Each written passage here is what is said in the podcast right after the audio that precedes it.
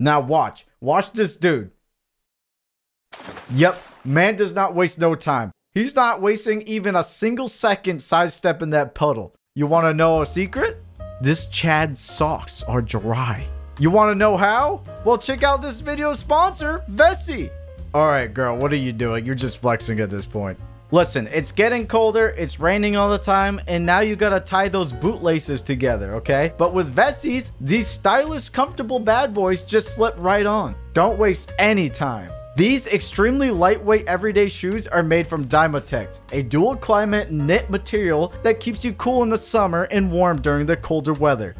Girl, put your feet back in the van! Oh, and if you haven't noticed already, these shoes are 100% waterproof. Next time you see that puddle, just smash it. This is super helpful for me because it rains in Japan like all the time, you know, way more than it should, okay? I'm tired of soggy socks, man. I am now a Chad, and it will be my mission to step on every single puddle that crosses my path. Vessis are my go-to shoes by my door. They are giving away a pair of socks of your choice to the first 100 shoes sold using my code SOCKSDAIDUS. Check out their early Black Friday sale at Vessies.com slash Daidus. If you missed your chance to get a pair free of socks, Vessis early Black Friday sale is on now. Get your style and size the way you want it before it sells out. Squid up? No! Squid neutral!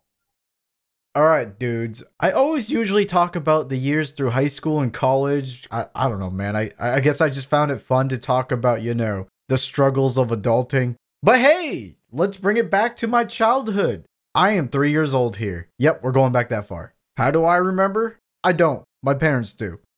Most kids usually start to learn how to talk at the age of three. And guess who couldn't talk at the age of three? Yes, you saw it coming. It's me. At daycare, they told my parents that they were about to kick me out of the care program because I was nonstop throwing objects at the staff and other kids. Apparently, I was a very angry three year old. Now, I'm guessing this was very embarrassing for my parents because the daycare kind of sounds like they were blaming it on the parenting skills because, like, who else is there to blame, right? I feel bad for imagining this. So now my parents brought me home and they were probably like, okay, is uh, our kid okay? Like, uh, something going on upstairs or anything? Why can't the little guy talk? Obviously, they were very worried, so my dad mentioned the problem to my grandma, and she said, Wait a second, you also couldn't talk until a very late age. Check under his tongue. Yep, and there's the answer. Just like my father as a baby boy, I was tongue tied. Thank you, Papa, for giving me all the best genes. Anyways, what tongue tied is, is basically a short, thick, or tight band of tissue that ties the bottom of the tongue's tip to the floor of the mouth, as you can see here. Being tongue tied can also affect the way a child eats, speaks, swallows. A great example of this is me. Look at this dumbass. So remember when the daycare was about to kick me out for being nonstop angry and throwing objects at every living thing that moved within my vision? Well, it turns out I was throwing things out of frustration because I couldn't communicate the way I wanted to. Okay, cool. So we found the problem. Tongue tied. Uh, are we fine and dandy now? Is the squid boy gonna grow up to become a normal kid? Nope. On to the next problem. Just like my dad before me, I also had hearing problems. First, I couldn't talk, and now I couldn't hear. Thanks again, Pops, for the best genes ever. Apparently, my ear tubes were too small. The medical term for this is the eustachian, eustachian tube dysfunction. I don't know. And it happens more or less to a lot of kids under the age of seven. Okay. I remember some of this. I, I remember frequently going to the doctors. Like, I swear I was almost like once a week at one point. My kid brain was like so done, dude. So at first, they decided to remove my tonsils because tonsils can cause ear infections in the eustachian tubes. That could lead to permanent hearing loss. That's not good. Next, after a million doctor visits later, they decided to insert plastic tubes in my ears.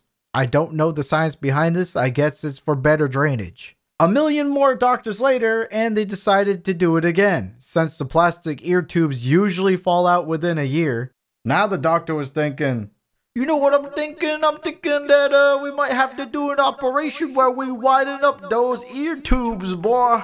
more doctor visits, and luckily, before I got the operation, my tubes decided to widen on their own. So finally, I got a lucky break from my dad's cursed genes. Woo, that was a lot of doctor visits, but uh, now we got a kid who grew up not being able to speak or hear anything. So clearly, this kid is quite behind in life. Early development as a kid is very important to your growth. But when you cannot hear as a wee lad, you don't respond to things. And responding to things as a wee lad is what makes you learn. I'm saying I'm a slow learner. Kids who grew up with speech and hearing problems end up becoming space cadets. We stare into space and we're just off into imagination land. Maybe this was the reason why my brain ended up creative. I don't know. Copium. Let me cope.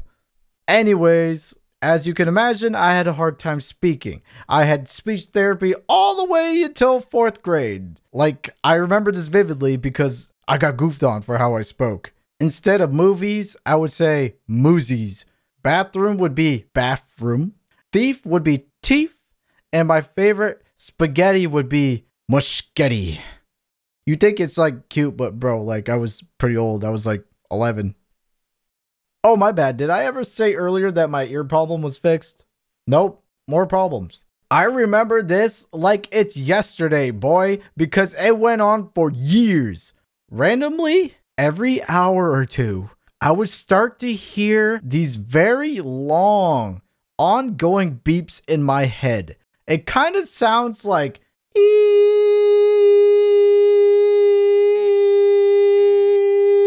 This this is uh called ringing in the ears is, is t- tinnitus.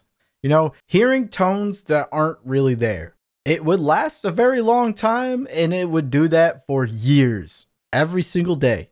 As a kid, I thought this was normal, dude. Me, a fourth grade kid, thinking every other person on earth hears these random beeps in their head.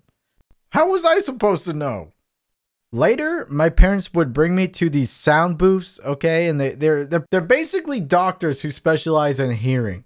They had me go on the other side of the soundproof glass, asking me to put on my headphones.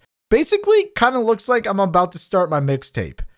The doctor lady would go, "Okay, raise your hand when you hear a beep."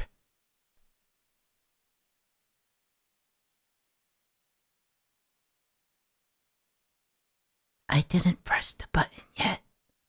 These beeping sessions went on forever, and I had to go so many times, maybe because I kept failing. Anyways, you're probably thinking I had a terrible childhood just based off this story alone, but in reality, my childhood was bomb. Thank you to my wonderful parents. Most of these problems weren't such a big deal, anyways, okay? Because I was in La La Land for half the time. Wow, that explains a lot. You take that back!